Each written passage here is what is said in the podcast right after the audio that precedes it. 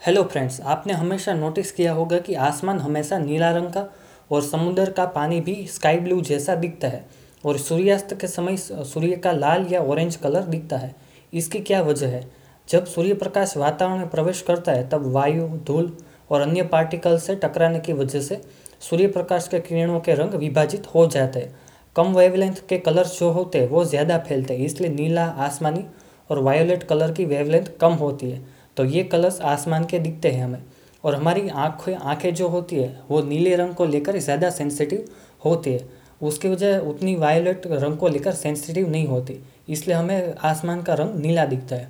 और पानी भी सभी रंगों को अवशोषित कर लेता है और ब्लू कलर को रिफ्लेक्ट करता है हमारी तरफ़। तो इस तरह हमें आसमान ब्लू दिखता है और पानी भी ब्लू दिखता है।